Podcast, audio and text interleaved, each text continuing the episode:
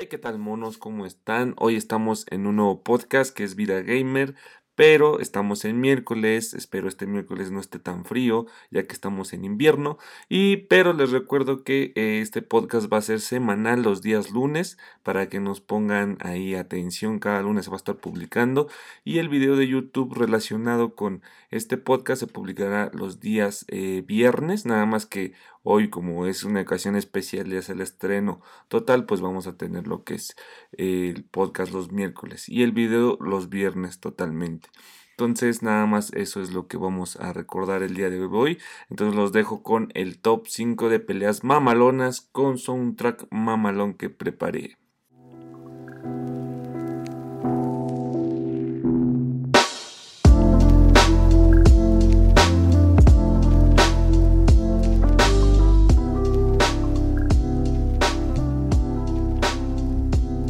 En el número uno tenemos a un juego que personalmente les voy a contar la historia, cómo conocí, cómo, cómo sentí este videojuego, porque yo trabajaba a los 19 años, estaba trabajando, entonces yo tenía en ese tiempo, en los 19 años estamos hablando que existía eh, PlayStation 3 y Xbox 360, yo tenía el Xbox 360, entonces yo iba a, en ese tiempo todavía estaba Blockbuster, o sea, todavía había Blockbuster, eh, donde realmente este, podías ir a comprar pues los videojuegos, las películas, pues yo iba por los videojuegos obviamente.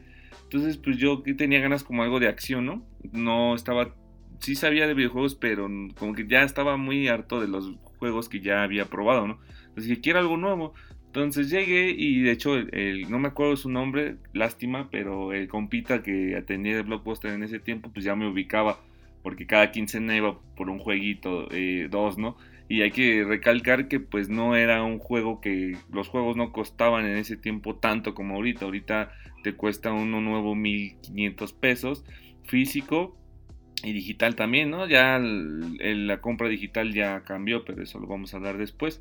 Entonces, eh, allá en el tiempo, eh, pues no, estamos hablando de 19 años, hace 7, 8 años. Entonces, este, por 2012, más o menos 2012, 2013 pues, los juegos eh, nuevos te costaban así recién salidos de estreno, te costaban 899 eh, pesos, así recién salidos. Entonces, este, pues era un, estaba baratísimo, ¿no? O sea, realmente el videojuego era muy barato. Y pues yo porque me alcanzaba para comprarme, a veces me compraba así uno eh, de 899, un recién, recién salido. O me compraba juegos como el que voy a mencionar, que es Lord of the Shadow es el Castlevania eh, con una este, estética hack and slash. Eh, para los que no sepan, eh, la estética, perdón, jugabilidad hack and slash es aquella donde literalmente presionas todos los botones, no es cierto, pero, pero sí es donde genera combos. los juegos más representativos de este tipo de juegos, y lo voy a mencionar en este top, es God of War, ¿no? God of War es, es uno de los grandes juegos que eh, realmente desconozco si fue por God of War, pero tengo entendido que sí fue. Si no, pues es una equivocación normal. Eh, por God of War los hack and slash se vuelve muy muy muy famoso, ¿no? Entonces yo tenía ganas de un estilo así, ya había, pues ya había probado God of War. Entonces dije, Castlevania, Castlevania es una, es una franquicia, una saga en los videojuegos que lleva más años que yo eh, en, esta vida. La verdad sí es, de Konami. Es una gran, gran este, franquicia y que, lastimosamente actual, en la actualidad, al día de hoy, no está siendo retomada. Sí está siendo retomada en cuestiones de animación. Supongamos Netflix está rifando un anime muy bueno de Castlevania y la verdad este, vale mucho la pena verlo. Para los que no sepan que estoy hablando, pues estamos hablando de Castlevania, ¿no? Entonces eh, es una saga que para los jugadores veteranos, eh, en este caso yo no me siento tan veterano, pero por el conocimiento y por las personas con las que yo he platicado de videojuegos, me dicen que pues sí entro en el veterano porque sé muchas, bueno, he jugado muchos videojuegos y sé muchas cosas, ¿no? Entonces, eh, como los jugadores veteranos, eh, la saga Castlevania vino a romper mucho, muchos esquemas, ¿no? Entonces, el Lord of the Shadows, el Señor de, la, las Sombras, eh, trata o hace un reinicio de la historia de Castlevania, ya que implementa un nuevo protagonista, eh, que son, bueno, en este caso es Gabriel, Gabriel Belmont, Belmont, y pues trata de, la historia pues, es muy cliché, en busca de eh, del amor, rescatar a su amor de su vida porque alguien la mató. El final es muy muy bueno, pero no vamos a hablar de eso, vamos a hablar de la pelea. O sea, realmente, eh, básicamente te vienes, eh, vienes de agarrarte a puñetazos con un chingo de lobos, ¿no? O sea, vienes eh, Y al estilo de Hack Slide, pues obviamente es como un tipo látigo, ¿no? Entonces haces, haces este, combos mamalones. Haces este, entonces te vienes sacando un tiro muy chido con los lobos. La verdad, hasta este momento de la pelea que voy a mencionar, eh, ya vienen escenas muy, muy, muy, muy buenas. Realmente viene una escena donde vienes montado en un licántropo de así como tipo eh, lobo, así de los, como un perro lobo, como los perros que conocemos, así pero grandote, ¿no? Como tipo oso, pero lobo. Entonces te vas montado en esa, en esa madre y con, el, con, con esa música de fondo, pero no estamos hablando de esa parte, sino estamos hablando de la parte que sigue. Te encuentras a una niña custodiada por una ¿Qué es, no, me, no recuerdo qué es, pero es como un tipo de demonio que la cuida, ¿no? Entonces llegamos y la pelea es contra un titán de piedra. Hasta ese momento realmente el juego no presentaba como esta idea de, que te ibas a rajar todita tu... Todo, ¿no? Te ibas a rajar toda tu vida ahí eh, con, una, con una cosa gigante que es el titán de piedra. En sí eh, es no sé cómo mencionarlo, o sea, no sé cómo expresarlo, pero sí lo tengo que expresar. Eh, eh, ahí es donde empieza a sonar la, música tan, tan, tan, ¿cómo decirlo? Tan bonita. La verdad me gusta porque es muy epiquísima. Eh, este tipo de juegos manejan soundtracks muy épicos. Entonces empieza a levantarse lo que es el titán piedras, empieza a levantarse, empieza a formar, ¿no? Porque estaba deshecho. Entonces pues ya empieza, ya cuando empieza pues empiezas literalmente, ya repetí tres veces empiezan, eh, literalmente te, agarras, ¿no? Te agarras a puñetas, o sea, no puedo decir tantas groserías, pero sí te agarras a unos buenos, unos golpes y pues lo tiras. La mecánica es muy buena, creo que la, mecánica la implementa el famosísimo, ay, ¿cómo se llama? El Shadow of the Colossus, que es un juego de PlayStation 2, salió en PlayStation, en PlayStation 4 hicieron un reboot totalmente estético, lo hicieron muy bonito. Eh, y este, bueno, le agarraron ahí la mecánica de subirte a los, a los titanes. Entonces, eh, Lord of the Shadows o Castlevania Lord of the Shadows eh, agarra esa mecánica y te, subes al titán, ¿no? Entonces, en sí es, un, es una maravilla que yo creo que es uno de los juegos que yo he deseado que hagan un, remake al estilo como Shadow of the Colossus, como el último que hicieron de Demon Souls también como el estilo de Resident Evil 2, Resident Evil 3. Eh, yo creo que ese juego se merece un remake estilo eh, así, o sea, recalcarlo, ponerlo bonito porque es un juegazo, la verdad es un juegazo que te hace, te sumerge con ese soundtrack, esa pelea te encierra eh, y, no estás tan concentrado literalmente, estás tan enajenado de tu realidad que, que cuando acaba la pelea quedas satisfecho, es como, o sea, y yo me acuerdo mucho de esa escena por el soundtrack, ¿no? Porque la escuchas y vamos a poner un cachito.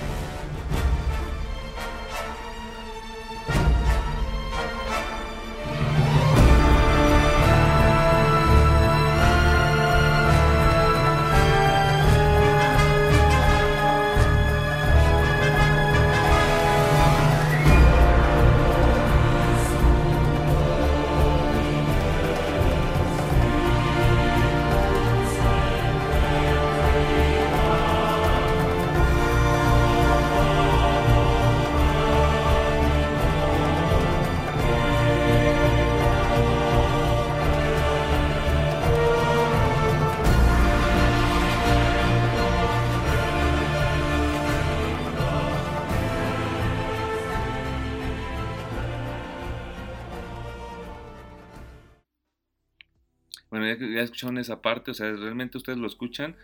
como les digo, si quieren ver la, la, escena, no la voy a dejar completa por cuestiones de copyright en YouTube, pero sí la voy a poner ahí. Entonces, esa escena es, es, demasiado grande. Creo que es de las escenas más, más, más chidas.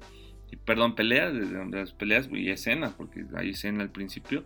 Eh, más chidas de ese juego. Porque, y voy a mencionar, voy a seguir trayendo de este juego más.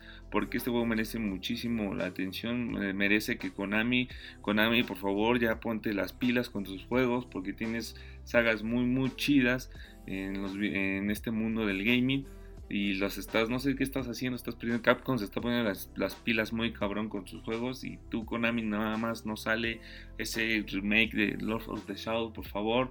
Eh, pero sí, o sea, yo creo que es de las peleas más, más fregonas que tiene este juego.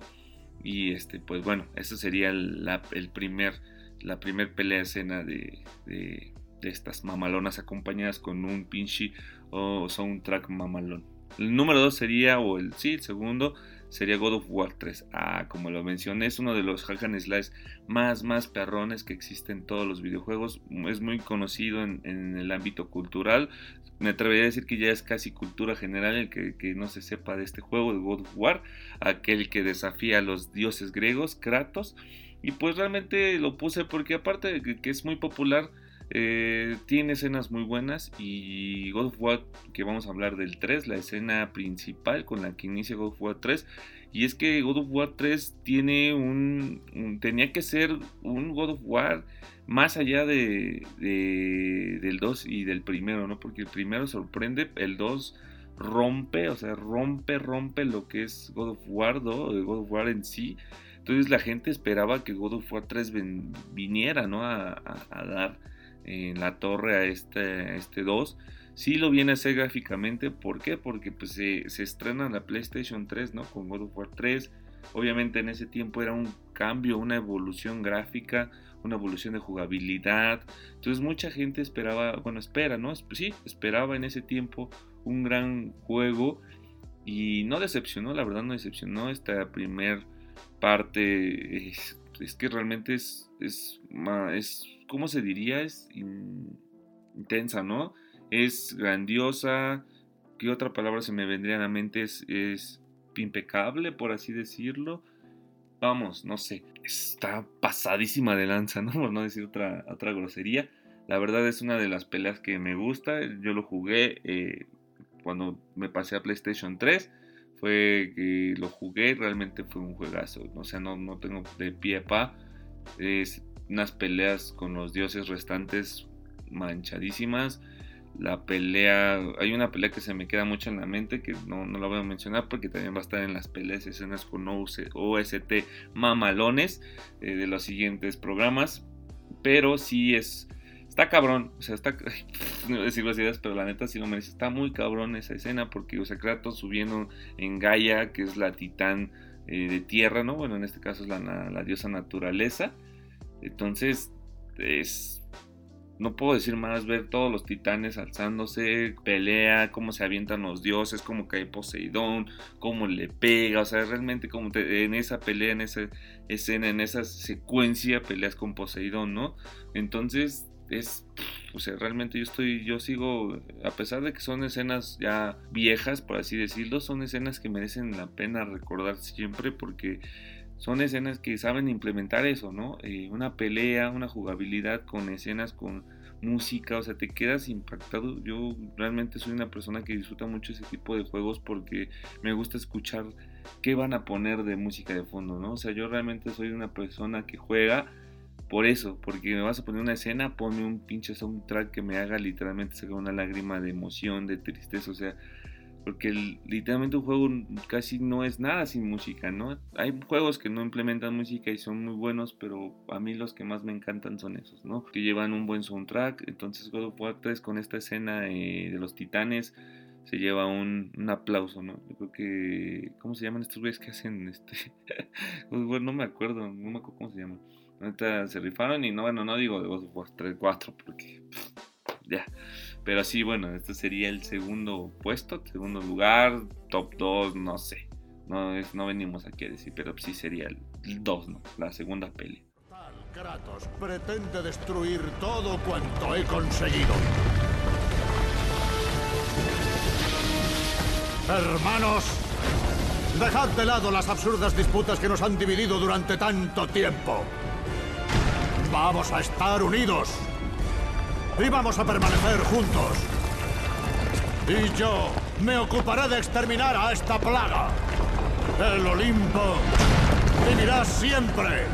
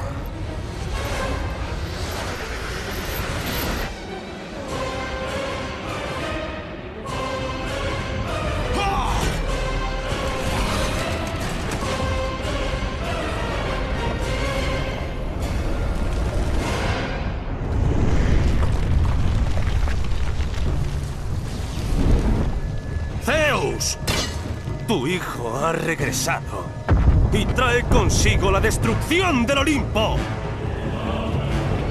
¡Los titanes volverán a sucumbir!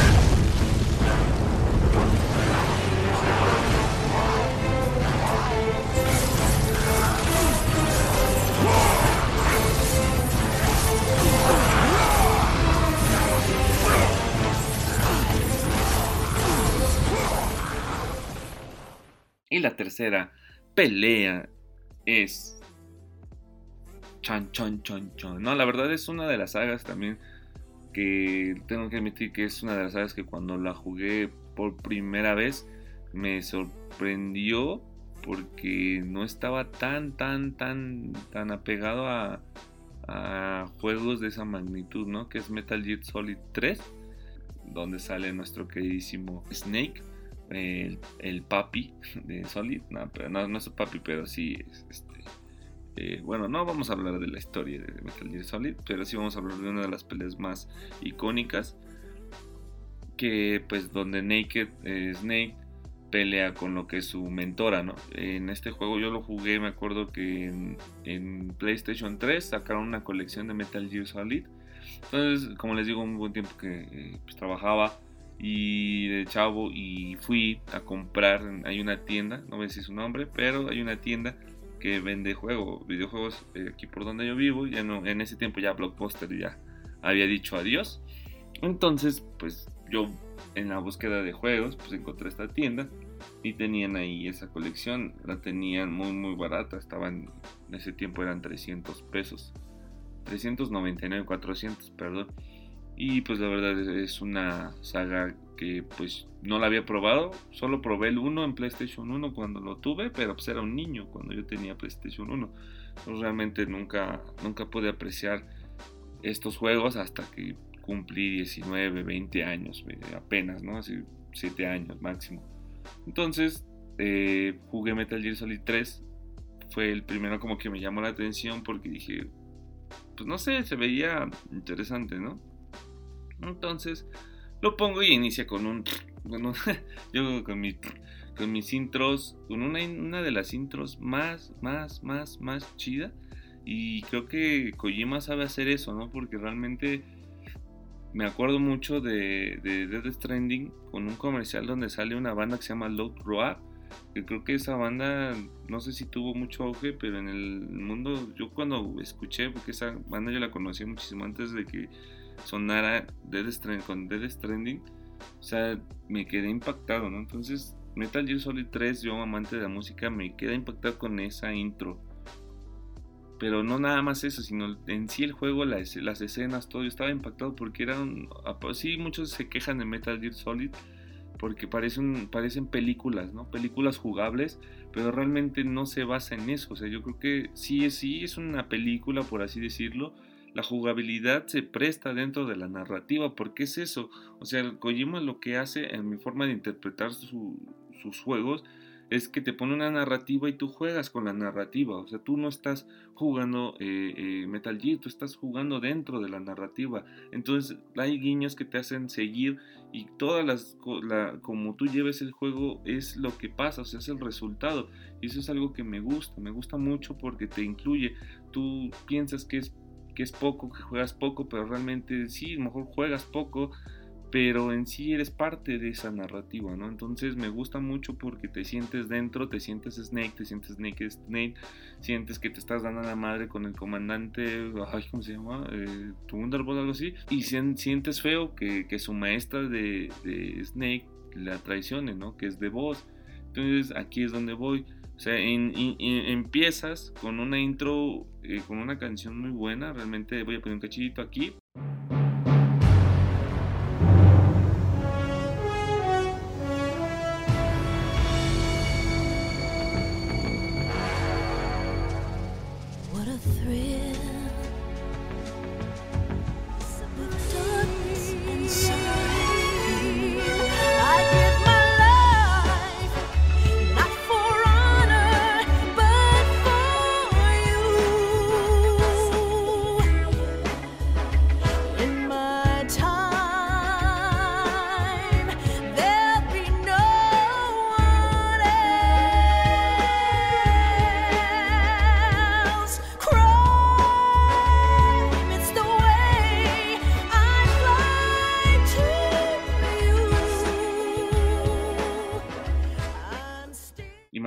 Empiezas el juego, le pones, lo metes porque lo metes al disco, ¿no? Meto el disco y suena eso, es, es mamalón.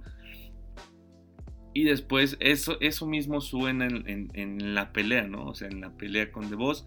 Como les digo, lo vuelvo a repetir, la pelea pues la estaban viendo mientras yo hablo, está apareciendo en YouTube. En video, puede ser YouTube, Facebook, Instagram. Y la verdad, estoy fascinadísimo, ¿no? O sea, realmente yo me quedo sorprendido porque porque estás dentro del juego, o sea, realmente te sientes Snake y pelear con de voz, con tu maestra, con tu mentora que te van contando, que realmente te lo cuentan. Hay mucha gente que ignora el, código, el código es, eh, lo ignora mucho, pero eh, te puedes, literalmente te puedes aventar ahí una hora escuchando narrativas que te cuenta esta Naomi, ¿no? Que te cuenta el, el comandante, entonces Z, ¿no? Si no mal recuerdo, tiene mucho que jugar ese juego, o estamos hablando de hace 7 años, ya no lo he tocado. Entonces, son, es una, es, la escena final, la atmósfera realmente me gusta mucho porque el, el, suelo está lleno de flores blancas, o sea, representando a The Boss. La pelea es triste en sí, suena esa canción la mecánica, la jugabilidad. La jugabilidad sí peca mucho en ser muy, no sé, muy extraña, pero la idea de Kojima es esa, ¿no? Que realmente te metas dentro del personaje de Snake y tú quieras agarrar a la persona, ¿no? Tú la quieras estrangular, tú te, le quieras aplicar una llave, te agaches, te pongas atrás de un árbol, dispares, te cubras, y avienta una granada, te avientes. O sea, esa es la idea del juego, ¿no? Muchos también en jugabilidad se quejan pero es que en sí la jugabilidad representa también parte de la narrativa, ¿no? De cómo te vende Kojima esta, esta gran historia, que esta pelea que para mí, como lo digo, es una pelea fantástica. No tengo por qué hablar eh, mentiras. Mucho, muchos, muchos jugadores, la crítica, los, los que hacen eh, reviews eh, han, han mencionado, están ahí grandes páginas, ¿no? Eh, muchos youtubers muy famosos tienen como escuela Metal Gear Solid, ¿no? Entonces, pues lo único que puedo decir es que realmente es una de las grandes peleas que tiene un soundtrack muy mamalón. Y pues ya, porque realmente siento que estoy lambiendo demasiado las botas de Kojima, pero estoy muy enojado con Death Stranding, con él. pero bueno, el cuarto puesto, o así decirlo, lo mencioné al principio, es Demon Souls, que Sony ya sacó su remake con su nueva consola, PlayStation 5 de Moon Souls. Es, es el papá de los Souls, el papacito de todos, fue el primer Souls que probé. Sí, así es. Eh, ¿Cómo es posible? Si es muy viejísimo, sí, es del 2008 creo que si no mal recuerdo. Lo probé porque cuando me pasé a PlayStation 3, como les digo yo era de 360 y me cambié a PlayStation 3 por otro gran juego que en algún día voy a mencionar, me pasé a jugar a PlayStation 3 y me vendieron... Ah, no, y recuerdan la tiendita que les comenté anteriormente en el podcast que encontré. Bueno, no es tienda, sí, sí tiene un... Sí, es una tienda oficial muy grande. Entonces, ahí fui a comprar mi primer juego de PlayStation 3 que se llama The Last of Us, ¿no? Por eso me pasé a, PlayStation. PlayStation 3. Entonces fui a comprarme mi, The Last of Us. Y entonces dije, pues sí me alcanza por uno baratito, ¿no? De 300 pesos, ¿no? 300. Entonces veo que dice Demon Souls. Y yo antes como casi no... No era como tan... En ese tiempo no era como tan adicto, de hecho no soy tan adicto a las redes sociales, pues lo agarré, lo volteé, no veía reseñas ni nada y me llamó mucho la atención, dije, a ver este juego se ve y me gusta mucho la cuestión medieval, ¿no? Me, gusta muchísimo la cuestión arturiana y cosas, como quieran llamarlo, me gusta mucho la cuestión medieval, entonces dije, y había un dragón atrás, dije, no más se ve bien perrísimo este juego, ¿no? Entonces dije, va, pues me lo llevo, eh, Demon Souls, Demon Souls, y pues ya no llegué, eh, instalé el juego de Last of Us, instalé Demon Souls. Y cuando me dan ganas de jugar primero Demon, eh, pues ya me pasé de Last of Us y me dan ganas de jugar Demon Souls, ¿no? Iba a decir primero, pero no, porque luego, luego primero llegué a jugar de Last of Us. Entonces, este, pues lo conecto, ¿no? Luego lo conecto, lo pongo, perdón mi perro, pero mi perro tiene ganas de salir en el, en el podcast. Entonces, este, lo conecto, lo, descargo, lo pongo y empieza, ¿no? La historia realmente y era la primera vez mi enfrentamiento con un Souls. Así estoy hablando que jugué eh, la saga Souls hasta que salió de Last of. O sea, estamos hablando que estamos en 2000, creo que sale en 2012, 2013, creo que sale de Last of si no me equivoco. Eh, si no, a ver, permítame, déjenme investigo este dato, por favor. Así es, eh, ya Aquí ustedes no vieron la, pausa ni nada, pero sí es 2013, ya lo investigué, es en el 2013. Entonces, eh, hasta 2013 conozco la saga Souls, estamos hablando de 7 años, o sea, lo conocí a los 20. Entonces, pues se me hizo un juego que al principio era así como, ¿what? ¿Esto qué es, no? ¿Esto qué tiene que ver, no? Entonces, pues porque literalmente el juego empieza y te avienta, o sea, te da un tutorial y en ese tiempo no estaba traducido al español, estaba al inglés, ¿no? O sea, está en japonés, creo. Y viene en inglés, ¿no? Entonces te sorprendes, ¿no? Porque, pues no mames, o sea, perdón la grosería. Pero era así como de, ¿qué pex, no? ¿Y qué onda con este juego? Entonces avanzas, avances y dificultad máxima. Desde el primer momento ¡pum! Me matan, ¿no? Entonces es como, ¿what?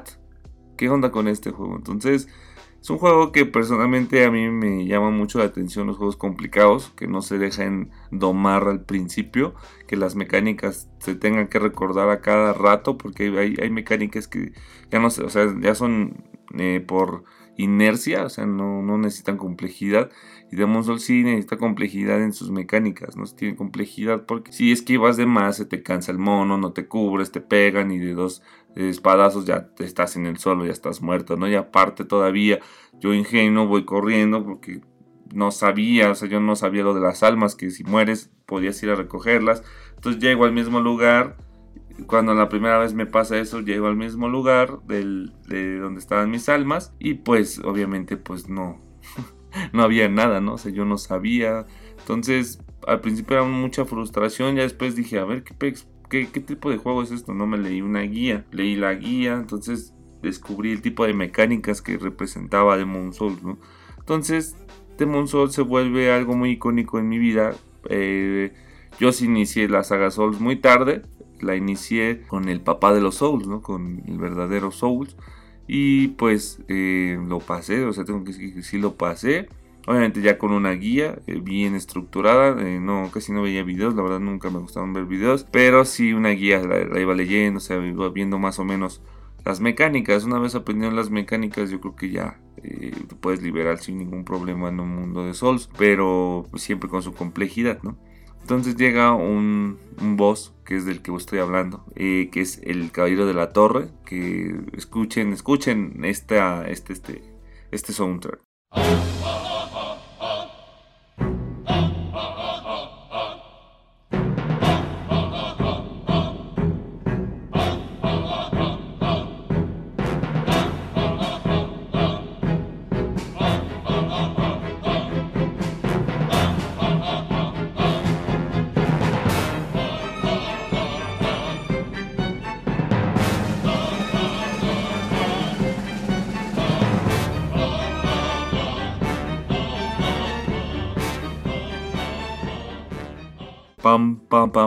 Pam, pum, pam, pam, pam, pam, pam. O sea, es grandísimo. Estaba viendo un video del remake de PlayStation 5 y creo que no pone, no suena en esa parte. Creo que sí tocaron el soundtrack. Estaba viéndolo, yo no escuché ese soundtrack. Pero, ¿por qué? Bueno no, tengo PlayStation 5. Pero este sí está, está, está muy chido, se ve muy bonito, la verdad. Ver ahí el primer Souls que toqué bien retocadito, sí me dan muchas ganas de, jugarlo, pero de hablaré después porque no un Play 5. Yo creo que el Caballero de la Torre se lleva uno de los premios, premios, como si estuviera dando premios. No, de los puestos de aquí de este top eh, que va a ser infinito porque hay muchísimas peleas muy bonitas eh, con soundtrack mamalón. Pero se lleva eh, la primera mención en el primer podcast esta pelea. Pues al principio cuando eres novato en, este juego te, te, putea ese señor. O sea, te putea porque no, no, no hay una guía, no, no hay un indicador que te diga qué hacer, ¿no? Entonces realmente es complicado. Ya que le agarras, yo creo que es uno de los bosses más fáciles de Demon Souls, sin, porque hay uno más fácil, que es de los últimos, y es irónicamente, y es de los que más miedo dan. Pero eh, bueno, ironías de, de, Demon Souls. Entonces, pues el Caballero de la Torre se, se merece este, este, este puesto, ¿eh? este lugarcito aquí en el primer podcast de top 5 de escenas, peleas mamalonas con OST o soundtrack mamalón. La verdad se lo merece, con todo, con todo respeto y con todas ganas, se merece este cabrón. Juego hermoso, precioso, quiero tocarlo en, PlayStation 5, por favor. Pero después. Entonces, Caballero de la Torre eh, de Moon Souls. Bueno, el puesto 5 es referente a una de las sagas que también me ha gustado mucho de los videojuegos, que es la saga de Witcher.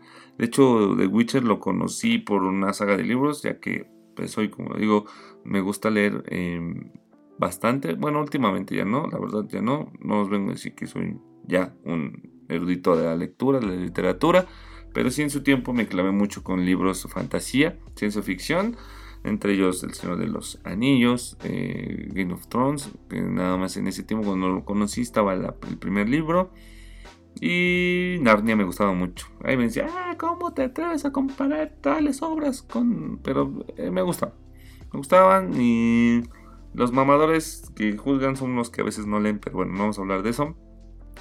Pero sí, me gustaba mucho y, y por curiosidad encontré al brujo, ¿no? Estaba buscando algo así como de nórdicos. Entonces, le, así leí una reseña en aquel eh, antiquísimo internet, ¿no? Que se, que, se trababa, ¿no? Que se tardaba como dos minutos en cargar una, una página. En ese antiquísimo internet encontré ese gran libro llamado El Brujo, bueno, de Witcher, escrito por un gran polaco eh, ese señor, no, no, recuerdo el nombre, son, es nombre polaco, o sea, los polacos realmente les dicen, ustedes no nacieron para pronunciar vocales, sus nombres no tienen vocales, es muy complicado sus nombres, no vengan a decir, Uy, ¿cómo se llaman? Porque no les voy a decir, investiguenlo. Entonces, este, este señor escribe una de las novelas más, más, más bonitas, la saga de Jennifer, Jennifer o Jennifer, como quieran pronunciarlo, creo que es de las mejores porque es antes de, de Geralt, ¿no? Que en la serie de Netflix te lo explican así muy, muy entrelazado, muy, muy raro, pero al final sí todo tiene correlación, ¿no? Entonces, este, saga de Jennifer eh, me gusta mucho. Yo siempre fui fan de Tris. Eh, Tris fue una de las inclusiones nuevas dentro de la narrativa.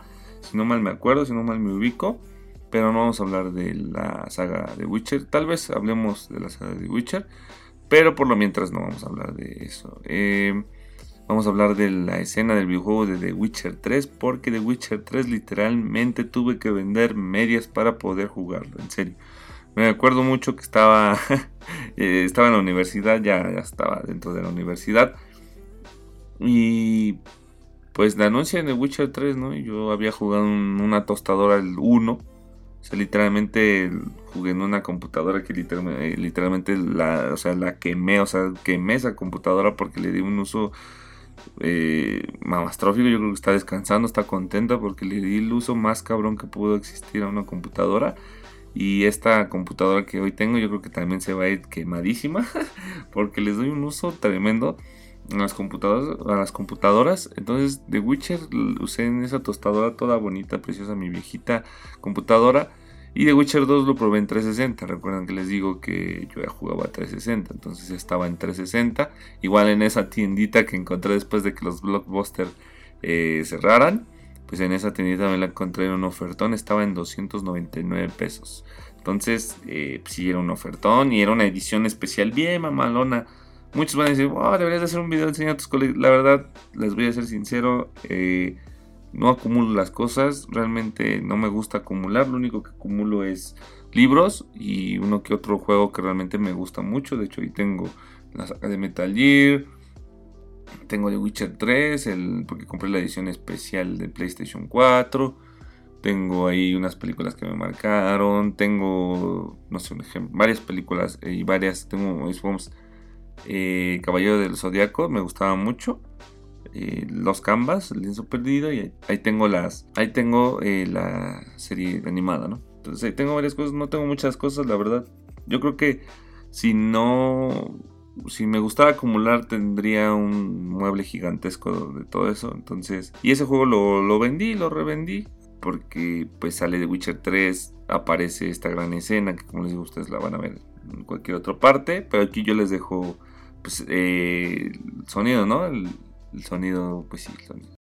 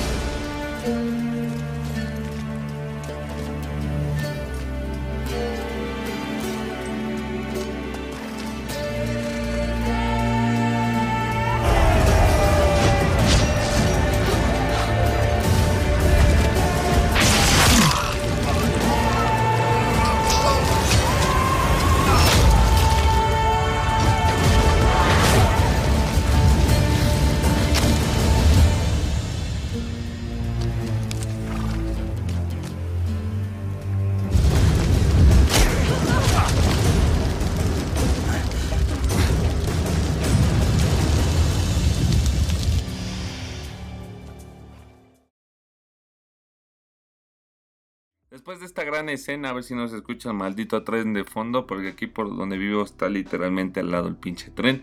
Eh, sigue, sigue el juego, se te dejan literalmente CD Projekt te dice haz lo que quieras.